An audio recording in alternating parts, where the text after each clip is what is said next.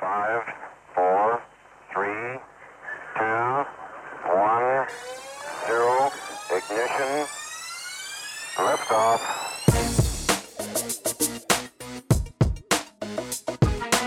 Look at them, madam. Have you ever in your entire life seen anything so beautiful? I'm sorry, I don't know anything about stamps.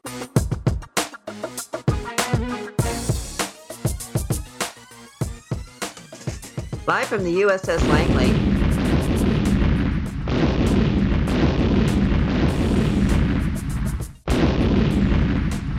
This is the award winning Stamp Show Here Today, episode number 210.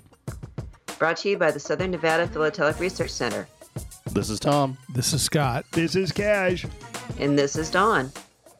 First, we'd like to thank the following individuals Jeannie Croft, Gary Greenberg, Bill Langs, Christine Schilling, James Furston, Denny Moreau, Ray Martin, and Bill Hontos for joining the Stamp Show Here Today Club. For more information on how to join Stamp Show Here Today, APS chapter number 1606, go to our website at stampshowheretoday.com. Today we are discussing post offices on board Navy ships. Go Navy. Yeah, I think you might be biased. Just pointing it out, not making any judgments. Just a statement of fact. I know, but you know, Cash wrote this. No, I did. What? No, you oh, did? no, excuse me. I rewrote what he wrote. Okay. No, you rewrote what he copied. There's that too. yeah. Even, even even more so, yes. Well, well, there's a great little part where uh, even off of Wikipedia, Wikipedia contradicted itself. Yeah, he copied one thing and I from Wikipedia and I told him I said, "Oh, by the way, I fixed your grandiose error. It's not 9 Japanese bombers, it's 16." And he's like, "I got it off Wikipedia." I'm like, "So did I." And the very top of the page says 9 and further down in the descriptions it says 16. Of course, we'll get to that part. You'll hear about it, but that was just nuts. I'm like, "Wow. So if there's an error, blame Wikipedia. If it's on the internet, it must be true." Yep. Well, yeah, absolutely. On this day in history in 1920, the USS Langley, CV 1 and AV 3, was the first aircraft carrier of the United States Navy. The Langley was a converted collier, the USS Jupiter. A You're, mi- you're wa- mi- hold on, hold on. You're mispronouncing it. It's caller. Like on your shirt, it's, It's more like Kohler. Kohler. Kohler. So it's the Kohler. okay, oh. then we, And yeah, that'll make sense when you read the rest of the sentence. Okay. it's a collar, not a coal, because Coal, it's as in coal. It carried it carried coal. ah, that makes more sense. But it's spelled Collier. Like a That doesn't, and that does not make sense. It's like Lassie, only full, filled with coal. Okay. Real simple exp- explanation for that because English. I know, right? The Langley was a converted coaler, the USS Jupiter. A coaler was a bulk cargo ship designed to carry coal and transfer it to warships at rates of up to 40 tons an hour. That's insane. That is a lot. That's a lot. that's a lot Yeah. of coal. Yeah. I mean, how many added- how many guys with how many shovels did you have to have going to do forty tons an hour? A they lot. had big shovels. I mean, I've seen pictures of the boiler rooms of the Titanic, so I can only imagine what it must have taken to transfer forty tons of coal in an hour. Well, when I was working on this, it, I thought it said collier, and I had no clue what it is. And I'll give a shout out to Gary Greenberg. He uh, he explained it to me, and I go, "Oh, we got to put that in the script because I had no idea what a collar kohler. I thought it was collar. Kohler is. With her keel laid down in October of 1911, the Jupiter was commissioned on April 7, 1913, and was the first turbo-electric powered ship of the U.S. Navy. The Jupiter was built at Mare Island Naval Shipyard in Vallejo, California. On October 10, 1914, the Jupiter set sail for Philadelphia, becoming the first vessel to pass through the Panama Canal from west to east. Oh, cool. That is cool. Now, is that the first? See now, see now you can now you now you can see where you can tell where Kaz stopped copying and I started writing because he's like, "Oh, cool," because that wasn't in his part. So, I thought that was a really cool fact. so I have a, I have a question. Was that the actually the first vessel period, or was it the first naval vessel? Um, I'm going to get the first naval vessel because the I know the first vessel. They have the Because uh, wasn't the Panama Canal finished a lot earlier than Right. 1914? but no, it was the Ancona and Anconia? Anconia. That- And they have a whole bunch of caches of that first ship that Right. went through. Right. And you know they're they're kind of cool to get. But it go from east to west because this is from west to east. yes, I understand that. So But how many letters have we seen early, you know, classic period U.S. that tra- uh, traversed from San Francisco to New York? You know, in the U.S. mails, carrying U.S. mail. Oh, San Francisco to New York was Yeah. like a what was it about two and a half months when you were on a fast boat, and you could uh, shave two weeks off it by going through Nicaragua. So i i the fastest that you could get a letter from New York to San Francisco, and I'm talking about like the 1850s, was uh, about two months. Yeah, but I'm talking San Francisco back to New York. Yeah. So are you saying they didn't send anything through the canal in that direction? See, Well, that, that's why I'm asking. Is this the first Oh, I'm- naval vessel or is it the first vessel, period? No, it's first naval vessel because, like I said, the Ancon- Anaconia, Anconia. An- Anconia, yeah. And you can find those covers. Those are really neat covers because they're canceled in uh, Canal Zone, and it's got a really nice, neat green cachet. It's a very difficult uh, letter to miss, and if you see them, pick them up because they are very historical and very neat and uh, not real expensive. Put to port in Norfolk, Virginia, the Jupiter was converted to the first naval aircraft carrier as an experiment in a new idea of seaborne aviation and was renamed the Langley after Samuel Pierpont Langley, an American astronomer, physicist, and aviation pioneer. Oh, and by the way, the ship was the Ancon, not the Anconia. Oh, okay. Hmm. Fun fact an unusual feature of the Langley was provision for a carrier pigeon house on the stern between the 5 inch guns. Pigeons have been carried aboard seaplanes for message transport since World War I and were to be carried on aircraft operated from Langley. So the aircraft carrier carried pigeons in addition to airplanes. Yes, Cool.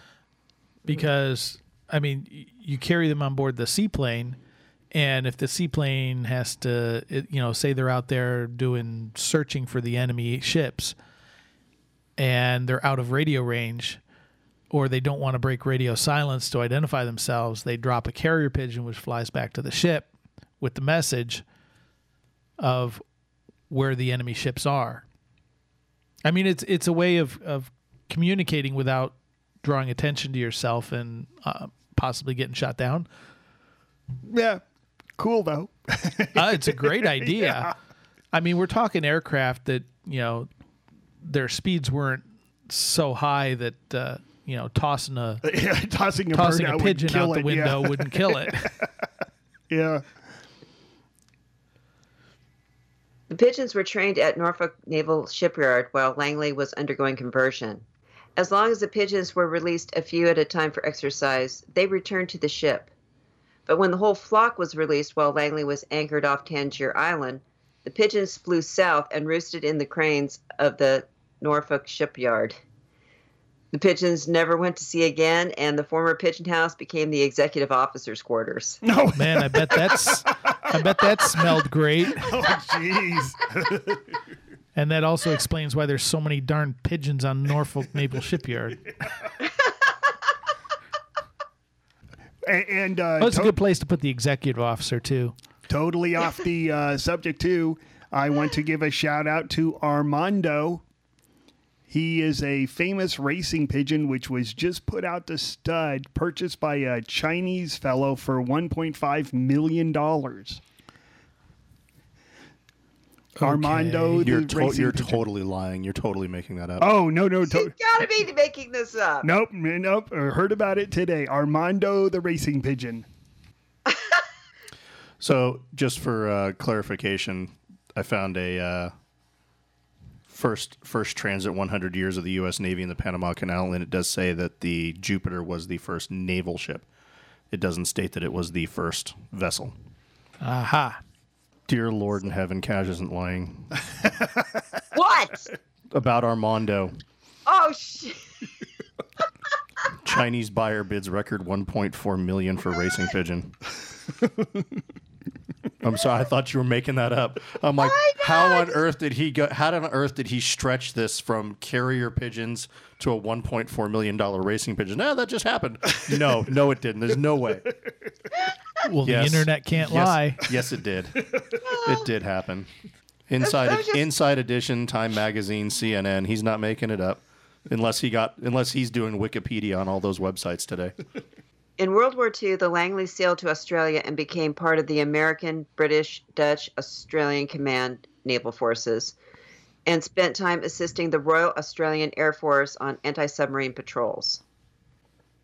On February 27th, while carrying 32 P 40 Warhawks, she was attacked by 16 Imperial Japanese bombers with a 15 fighter escort. Although able to evade two separate bombing runs by turning the ship out of the bomb's path, the Japanese bombers changed tactics, dropping not only where the Langley was, but also where she could turn to. The third bombing run resulted in the Langley getting hit by a combination of five 130 and 550 pound bombs, killing 16 crewmen.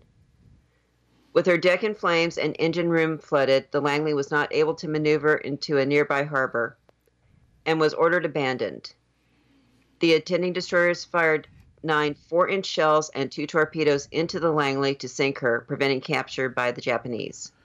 Now, when it says the deck was in flames, that's not because there was uh, f- fuel and all this other stuff on the deck. It was because the deck was actually made of wood. I thought you were going to say it was like the coal was going up too. Well, that would be in the engine room as long as it's not underwater. Yes. Well, the engine room was flooded. I read that part. I just left it out. Oh, speaking about uh, underwater, uh, what did you just look up today? Oh, the other day I noticed that um, it's really speaking of underwater and speaking of aircraft carriers, they just recently located the wreckage of the USS Wasp. awesome. The USS Wasp and found uh, out in Guadalcanal off of Australia, nearly fourteen thousand feet down.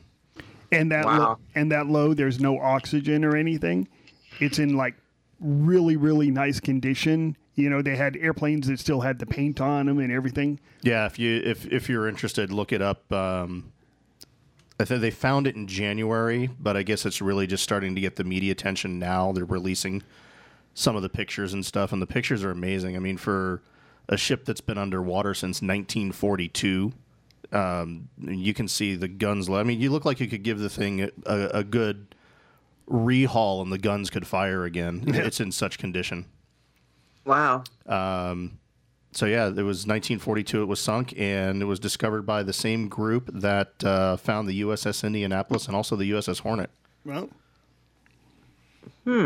Anyway, some really cool underwater pictures if you want to go check them out. From a stamp collecting standpoint, this brings up post offices on Navy ships. Did you know that Navy ships had post offices on them? I did. Well, we know you did. surprise, surprise. Duh. Well, how do you think I got mail? Both on and off. Carrier pigeon. Uh, I was going to say Well, that. you know, Well, for 1.4 million dollars, you could have bought your own racing pigeon. Apparently, Evidently, you could have. well, you know, at that time I probably could have bought my own ship too. Yeah, really.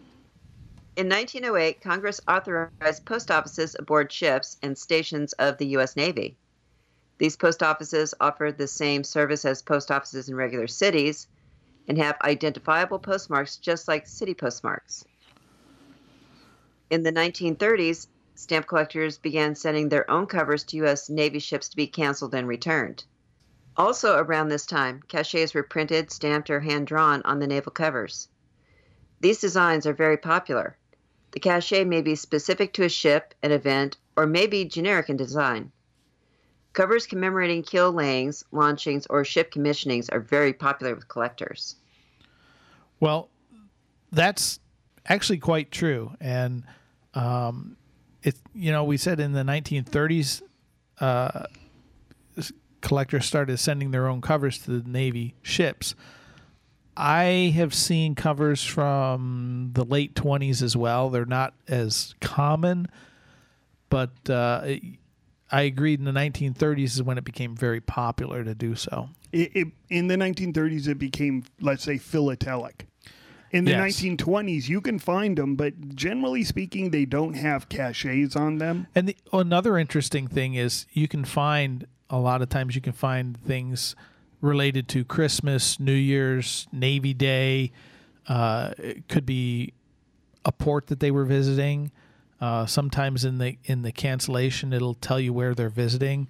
Uh, you know, Havana or not Havana, but uh, Guantanamo Bay. Guantanamo Bay, Cuba, Shanghai, China, Japan, uh, Philippines, Hong Kong, uh, Hawaii, uh, you know, anything like that that that could be related to uh, a group of ships visiting uh, a port uh, is a target for these things, and they were very. There were a lot of collectors that actually did this. So Oh, yeah. Well, I I have experience with naval covers also, and in my opinion, there are two significant dates in this. The first one is when uh, Teddy Roosevelt sent the Great White Fleet around the world. yes, Now, you don't have really the naval cancel caches. What you have is postcards. They made a bunch of postcards of the ships and then mailed them from the ships. So in 1908 to about, I think it returned in 1912. From 1908 to 1912, you have these really, really fantastic postcards postmarked on the ships. Uh, very, very attractive, very popular. The second thing is the USS Constitution went on a uh, cruise, sort of a publicity thing, in 1931, and it lasted till 1933. And you have a ton of USS Constitution covers at that time because it was really big in the news. Is a historical ship. Uh, the ship was actually decommissioned and was going to be destroyed, and public outcry said, no, no, no, you have to keep this ship. And it's still commissioned today. I mean, we're talking about a ship that was built in 1812. So, what I see is these uh, 1932 USS Constitution covers, and they're very colorful and they've got nice cachets. And then when that happened, all the rest of the Navy ships go, hey, we can produce these too. Well, also in 1932 was uh, the Washington bicentennial Yeah. of his birth. Right. That's And- why they did it. Yeah. Yeah. So they were very historical, uh, patriotic at that time. You know, 1932, they had the World's Fair and stuff like that. So there was a lot of stuff going on. And you see a lot of USS Constitution covers from all over the country and certain parts of the world where it was floating around. Well, and and then there's there's also certain events that uh, are are definitely collectible. I mean, obviously, if you can get one from a ship that was at Pearl Harbor, um, people people look for caches from ships that were sunk at Pearl oh, yeah. Harbor. Yeah. Well, it- What are you doing? What? You. there's a lot of noise coming from your side. I'm by an airport and I've moved. Oh, okay. Well, it, actually, Scott, uh, read a little bit further because we go into that here. Well, uh, yeah. I'm- So, um, but yeah, uh, the uh, atomic tests at Bikini Atoll for ships that either, you know, that were either there for any one of the tests, or uh, you know, any anything that can be connected with some of these significant events, particularly around surrounding World War II. Uh, are are very collectible, and sometimes the caches are are attractive, multicolored. Uh, they're just very collectible, yeah. and uh, it- it's kind of a related to first day cover collecting in that that a lot of these have cachets, but um, also uh, smaller ships. Uh, some naval cover collectors go after just submarines. You know, any ship with a smaller crew is typically going to be harder to find. Submarines are harder to find because they could only uh, put mail out when they were in port. Um, a lot of the a lot of the ships would transfer their mail to a larger ship that would have an airplane that would transfer the mail to shore while the ship was still out at sea if there was room. And even in today's navy, they do that. If if there's room, mail leaves the ship. But if they're you know, but they're looking at and the same thing with coming on board. Uh, you know, if if they have to move parts and people and things like that, then the mail gets bumped. Yeah.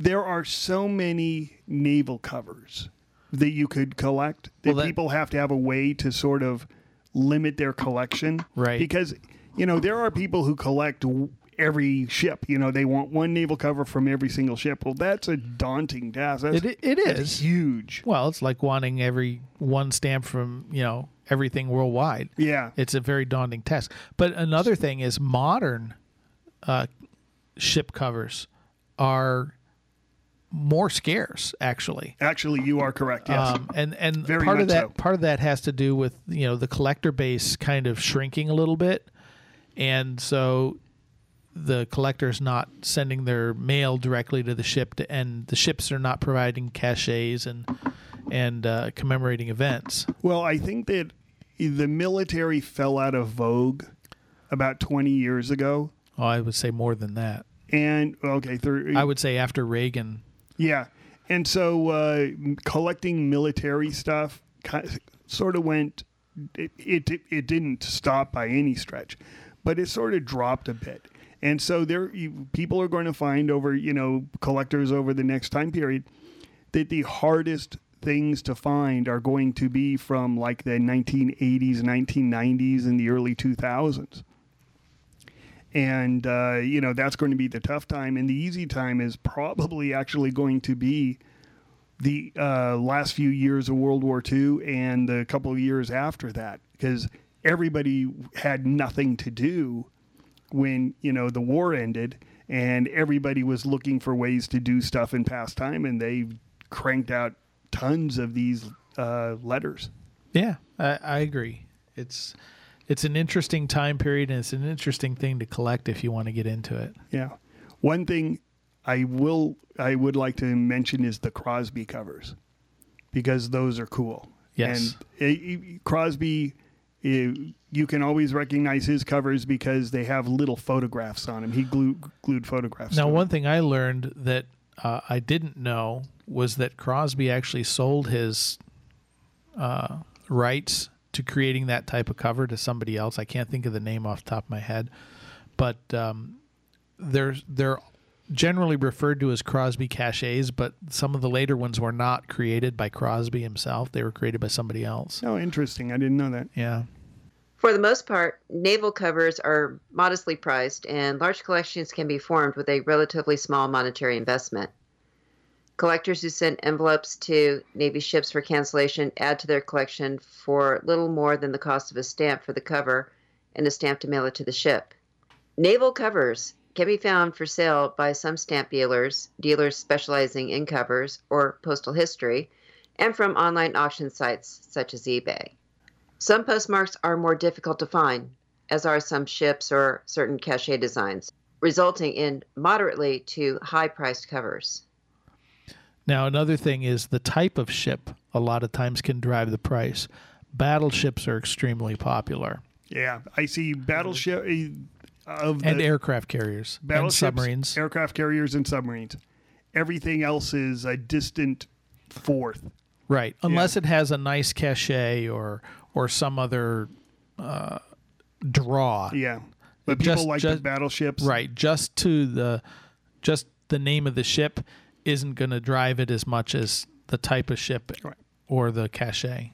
The Universal Ship Cancellation Society can help a collector learn about the hobby, learn how and where to send for ship cancellations, provide reference materials for learning about the hobby, and provides a well written monthly magazine, the USCS Log, devoted to the hobby. Included in the magazine are monthly cover auctions, articles about the current fleet, and historical articles. Members can also join sales circuits where other members send items they are offering for sale. Another outstanding feature of the Society is the many local chapters where members meet and exchange covers, thoughts, and ideas. The Society, founded in 1932, has approximately 1,400 members located in the United States as well as in 15 different countries. Cool. Now, a couple couple notes. The USCS log, a log is a, like a log book where you keep records, and so that's why they call their monthly magazine the log. Uh, Captain's log. yes, yes. It's basically just a diary or a, a record. So, Scott, Yes. Scott, Yes. you you are our Navy guy. Let's start off by what is the number thing? The Langley was CV1. What is a CV1? Well, the numbers general or the numbers and letters generally uh, will tell you what type of ship it is, and then what number it is in the build list. So the one is obviously the first ship of that class. The C stands for carrier, and the V is for fixed wing aircraft. Um, if you think of jets today, the, the the wings are fixed in a V shape, swept back, and that's all of that is is a CV. It's a fixed wing aircraft carrier. Why didn't they call it CF? Go crawl into somebody else's mind.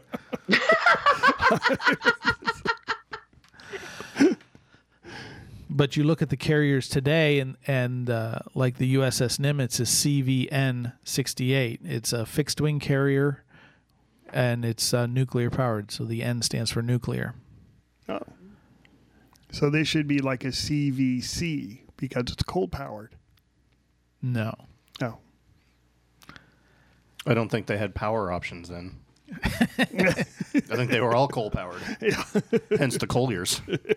Well, there's there's a difference between and now it, it the this was a turbo electric ship. It was one of the first turbo electric ships. And what that means is instead of the coal directly uh, producing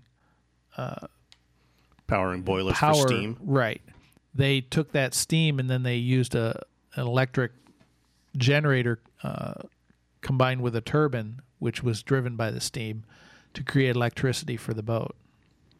So this was actually a CVTB. You're describing Quit. the transmission in Mike freestyle. quit quit trying. well, yeah, you, but tell everybody what you own. Uh, you have a uh, hybrid Mustang, don't you? I'm not speaking to you now.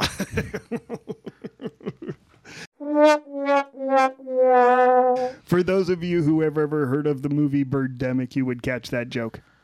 Also, the term Mustang in the Navy refers to an enlisted man who's been uh, promoted to an officer grade. They're called Mustangs. How much time do we have left? How much time? As as much time as you want. How It's much two time have we been going? I don't know. Uh, we're at like half an hour, a little over. Try again. Not bad. Thirty-six minutes. Yeah. Why, why don't we do the celebration of the 30th anniversary of the moon landing and then save the rest for next one?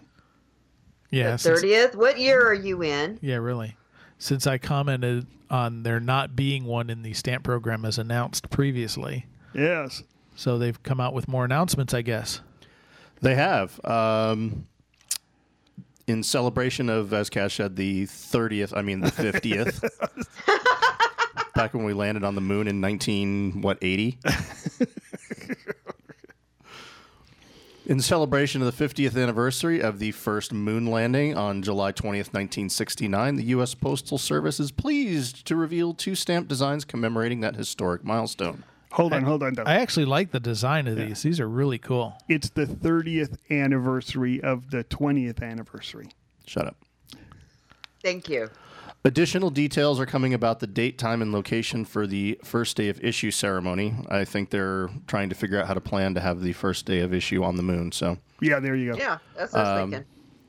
That'd there be are cool. There are two, wouldn't it? Um, that's the the kids that are currently training to go to Mars. They're going to stop and stop at the moon, do the first day issue, and then I- I- continue to Mars. You know, it might be it might be an expensive ticket to attend that ceremony, though. Could be. There are two stamps that are going to be issued. The first stamp features a photograph of Apollo 11 astronaut Buzz Aldrin in his spacesuit. I was going to say it's Studio 54, but uh, And in his visor, you can see the reflection of everything. It's a really, really super cool looking stamp. yes, and the It's image. not a reflection of the photographer, though. Yes, it- the image was taken by astronaut Neil Armstrong.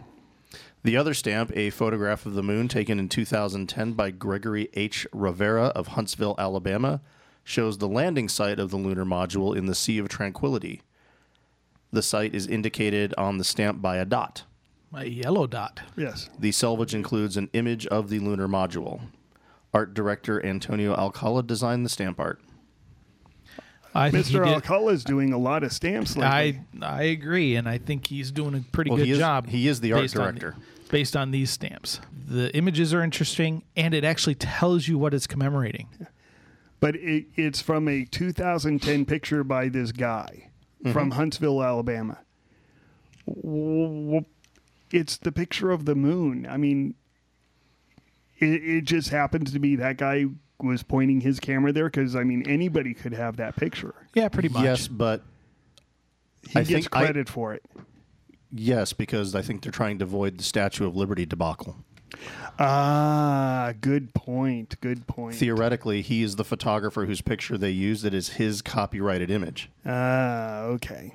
Because How how a photographer of all the people who have taken a picture of the full moon can say, "Oh, that one's mine." I don't know, but my theory is based on what they went through with the whole Statue of Liberty thing. Yeah. they're giving a lot of credit to the guy whose picture they're actually using now. Got it. Yeah, because it makes no sense. You know, it's the moon. You know, if you go outside and look, that's.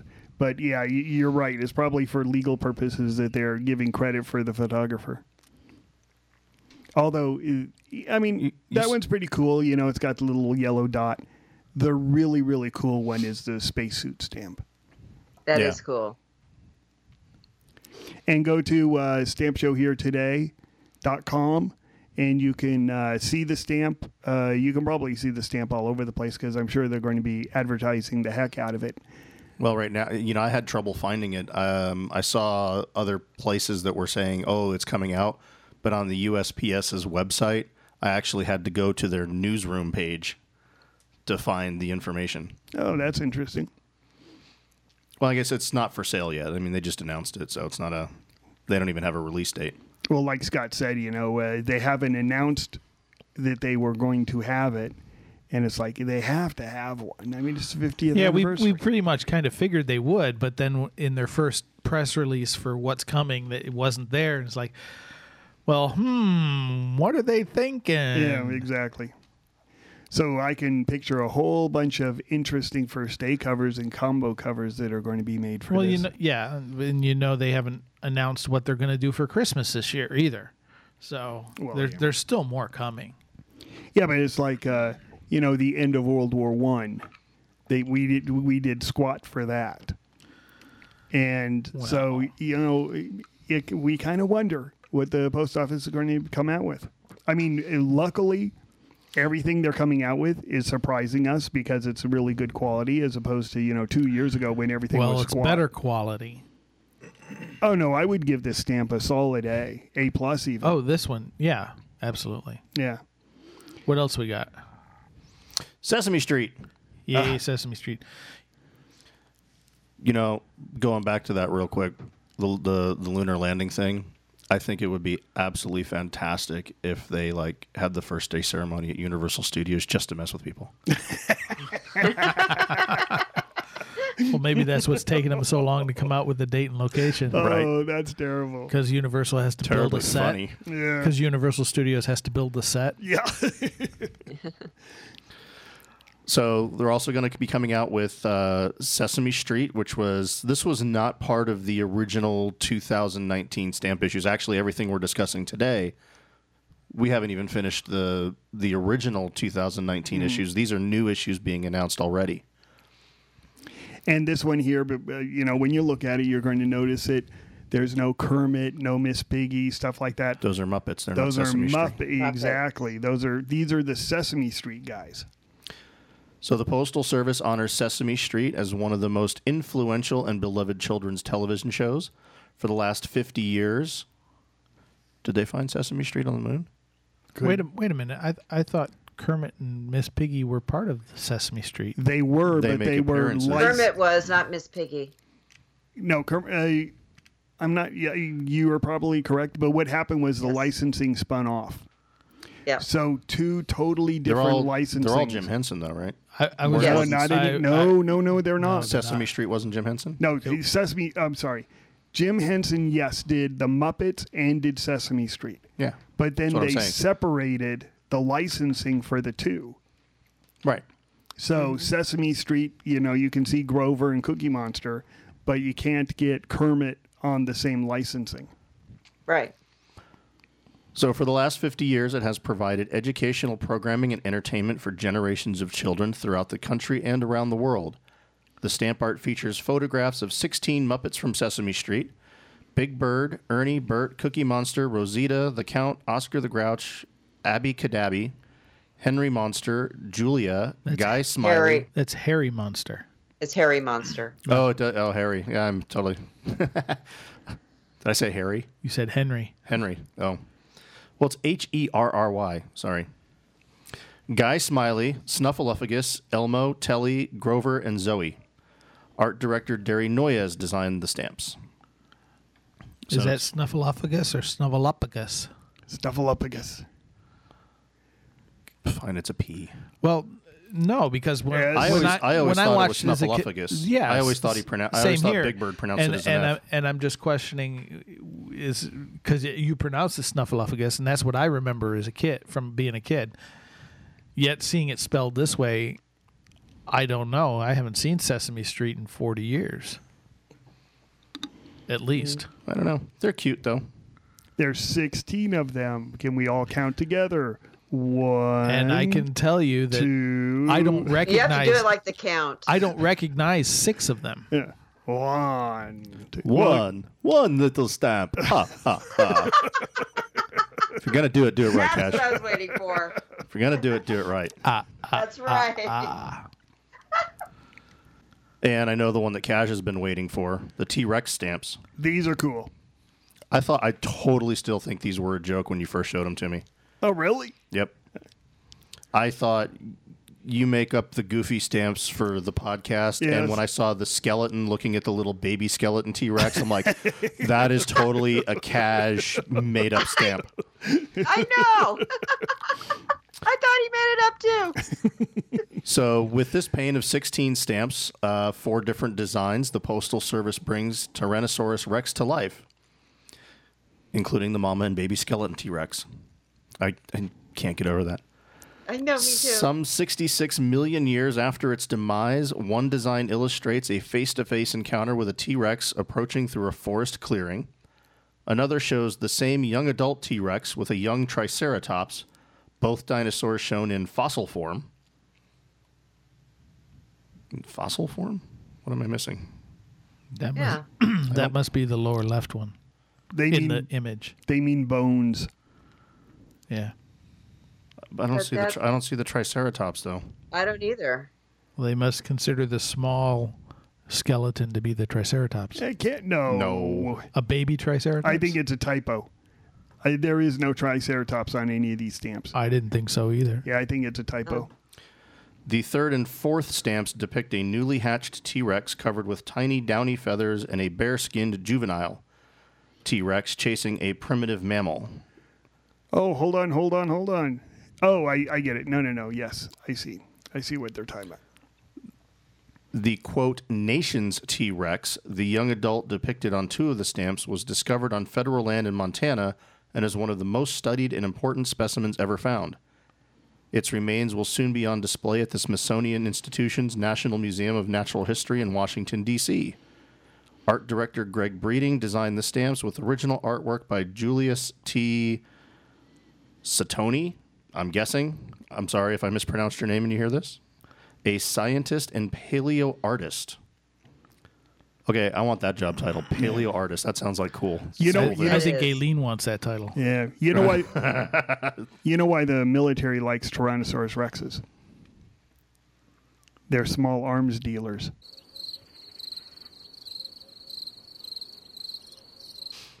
Cool stamps though, and I like the bony one. I do too. It it's just okay. It's definitely not a Triceratops though. Yeah. No. And- Although it does have longer front legs. It is interesting how they spell it. They have T period Rex, T Rex, and I'm not sure if that's you know the- what? If you squint right, it almost looks like it might actually be a Triceratops. which one. Really? The bottom left image. Yeah, I think it is. It almost looks like a, a shield back against its Yeah, it does. the bony shield, but I don't. But I'm not seeing any horns on it. It's probably too young. No, I I, That's as big as I could get it. I think Scott's got it really zoomed in. Now I just think it's a cat. well. no, look look at the stamp next to it where the T Rex is like trying to eat the little raccoon thing. Looks like a lemur. Well, that, yeah, that little one also looks not to be a T Rex because look at the size of the front legs on that one. No, no, no. The, the No, but that one they say is chasing a mammal. right, Right. So it's a T Rex chasing uh, Lemur. lemur. Food. and then you look at the one next to it. I think it's the same T Rex chasing the same lemur. It's definitely not a Tyrannosaurus Rex. You mean Triceratops? Or I'm sorry, Triceratops. Well, we'll see what happens. Yeah. I just I copied this directly off the info I found. So Yeah, it'll. sorry, bad on me. I copy pasted. I didn't fact check. no, I think that it's a uh, typo. Well, the last stamps we're going to discuss again, not part of the original 2019 release issues that they came out with, is the spooky silhouettes, and these are downright cool. Yes. I like these. Obviously set for a Halloween Probably a Halloween release. Yes. but uh, Are you sure? not not identified as such. No, I'm not. But it does start. The description does start out. Halloween has been a has long been a holiday that lets us delight in the things that scare us. With the approach of autumn, spooky silhouette stamps will offer fun, frightful scenes that symbolize this annual celebration.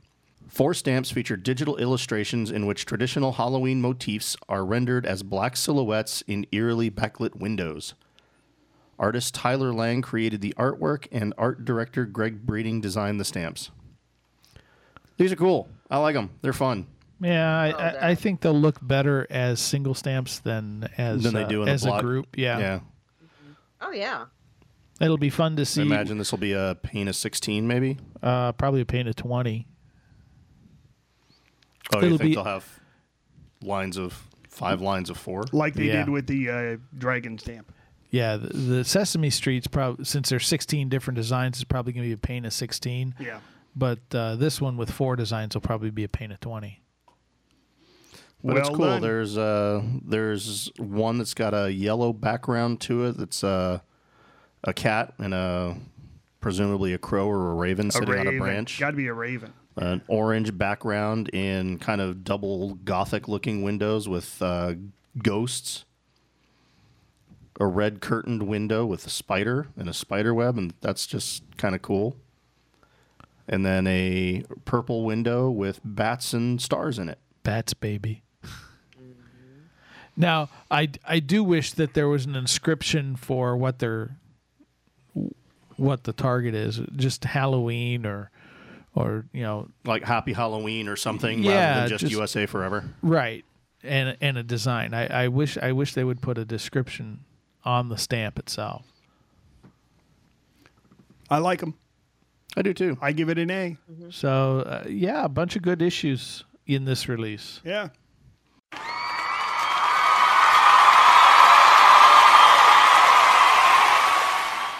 Well So, done, post office. Next week we'll try and get back to the long-standing run of critiquing the uh, new releases that we've yet to finish.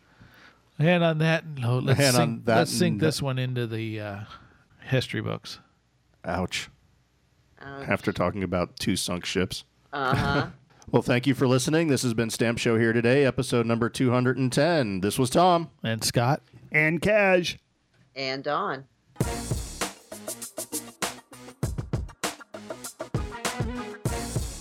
You have been listening to Stamp Show Here Today, seeking to advance all levels of the stamp collecting hobby through news, information, and collecting advice. Visit us at stampshowheretoday.com to listen to the show, view images of the items we are talking about, and read the show notes. You can also continue the conversation on Facebook at Stamp Show Here Today and on Twitter at Stamp Show HT. If you have questions or comments about the show or have any topics you would like us to discuss, you can email us at stampshowheretoday at gmail.com. Thanks for listening, and as always, keep collecting.